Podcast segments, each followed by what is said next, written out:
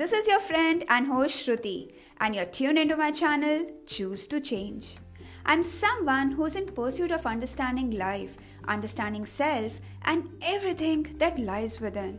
And for that, I'm ready to be intrigued, ready to shift my perspective, ready to question all the musts, the shoulds, and all the have to be's that for so long have defined us. And now I'm ready to make a choice. If you find yourself on a journey similar as mine, come join me, walk with me, and maybe together we can learn, grow, and help each other. Hello, and welcome back. Today, let me share a conversation with you that I heard between a father and a daughter playing badminton. And no, this one is not a gossip, but it was something that intrigued me, something that made me want to look just a little more deeper. It was actually when the kid successfully connected the racket to the shuttle, the father's immediate response was, Good girl. I agree, these are rather very simple words, nothing fancy about them. But these were the words that engaged me, and I realized that they likely held the potential to explain and for me to understand a little more of why are we the way we are. In essence, understanding what shapes us, what defines us as we grow. Would you agree? We all are meaning making machines. We practically assign meaning to just about everything that we experience through our senses. That is what we see, we hear, we taste, we smell. We assign words, vocabulary to them so that we can later relate to them. Consider anything around us. Take, for example, the phone that we hold.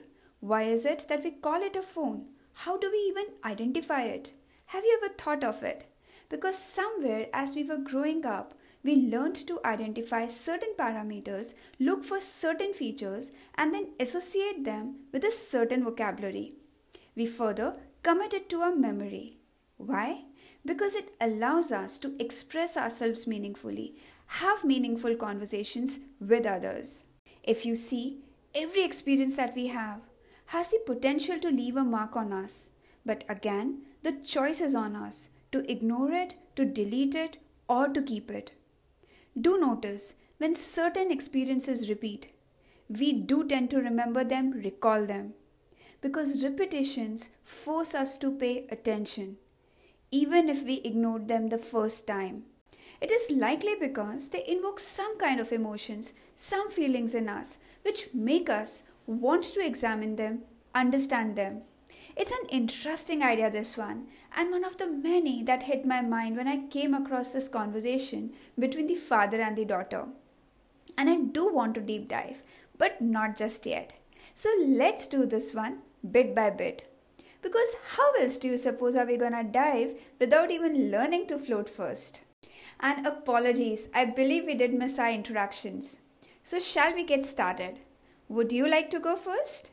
Are you wondering what I'm up to? Well, it's only because, yes, it's polite, and also because I believe that introductions are often the gateway, the entry point in getting to know somebody in their own words for the first time we meet them. So, if it's alright with you, can you introduce yourself? Accepted, I cannot hear you, but still. And I'm assuming you did. Another request can you check for me and see if your introduction was worded something similar to this example? Hello everyone, I'm Shruti. I live in the city XYZ. I'm an engineer. I work in an IT company and I'm also a mother and a big time coffee lover. Basically, what I'm trying to look for is did you happen, like this example, to append your role, job title, your work, your city, your responsibility, your preferences, your hobbies to your introduction. If you did, may I request we drop all of it out and we redo this just one more time. Finding it difficult? Wondering how else one introduces self if they are not allowed to use any of these? But before we attempt answering this, would you first like to consider why do we even introduce? Except for what I have already shared with you above. What do you suppose makes us pick and choose the words and vocabulary for a given situation. If it's okay, shall I give it a try? I would say I put an effort because I'm preparing for an external audience, because I want to be known the way I would like to be known, because I want to be received in a certain way by a certain audience, and maybe sometimes I'm just trying to impress, or possibly just meet the expectations of a situation I find myself in. Because I think I have worked hard enough to earn these titles, these positions, these roles, both in my personal and professional life, and it is only fitting that I let them be known and use them from time to time. And more importantly, because for so long, this is the only way I have known to define myself, to introduce myself to others. That is through these tags, through these titles, through this vocabulary. And because of the above, I find it extremely difficult to let go and to consider another option. But then I tried one such that is, introducing self to self. Sounds crazy? It likely is.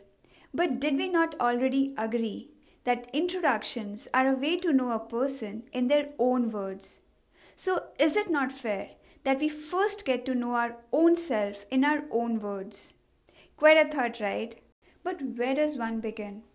I had this feeling of resistance that I had to first get over with. Then I sat myself down with a nice cup of coffee, and from all that I have been reading, I prompted myself with some of these questions. I asked myself, what is it within me that has helped me up until now? Has helped me achieve what I have on my introduction today? Has helped me through the good and the bad times. I further reflected on the life I have lived so far and the life that I would want to live.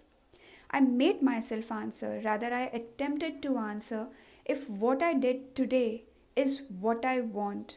Or is it something I do because I have to, I need to? And then, yes, I considered these thoughts, these questions from my deathbed. But likely as you guessed, no, these reflections weren't easy rather much far from it. Because not always are there answers to everything, not always are they clear or all good. And it takes a lot of honesty, a lot of strength, time to understand, time to unwrap, and to unentangle the many threads that we find ourselves bound by. But I also understand this that if I choose to walk this path, it means I no longer will have to second guess myself. I would have at least tried, given myself a chance to be and to do what I believe in. And just to let you know, this podcast is also an outcome of one such try. So, yes, I do speak to you from a path I consciously choose to walk on. And therefore, I implore you go ahead and do that introduction with yourself. Explore and find out what is it that you really want. What is that is your true introduction. Knowing only helps us course correct, steer, propel in that direction that we truly believe in. And no, we don't have to do anything, not just yet, not unless we feel ready. But knowing is the beginning, and only if we know can we even begin to help our kids, that girl from the conversation, help them understand that they do not need any external validations to define themselves. All that matters is within. And on that note, Let's wrap this up with beautiful words from Nietzsche, who said, He who has a why to live for can bear with almost any how. And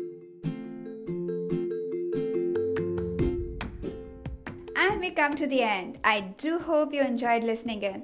Next time around, let's go swimming just a little bit more deeper and build on that one idea, one conversation. Let's map this journey out with the girl. Alright? Okay, until then, I wish you all the very best. Stay connected and do not forget to like, follow, and comment on the channels and platforms that work for you. The details are in the episode description. I would love to hear from you and know your thoughts and suggestions. And I wish you a very good health, you stay safe, and more importantly, so stay sane.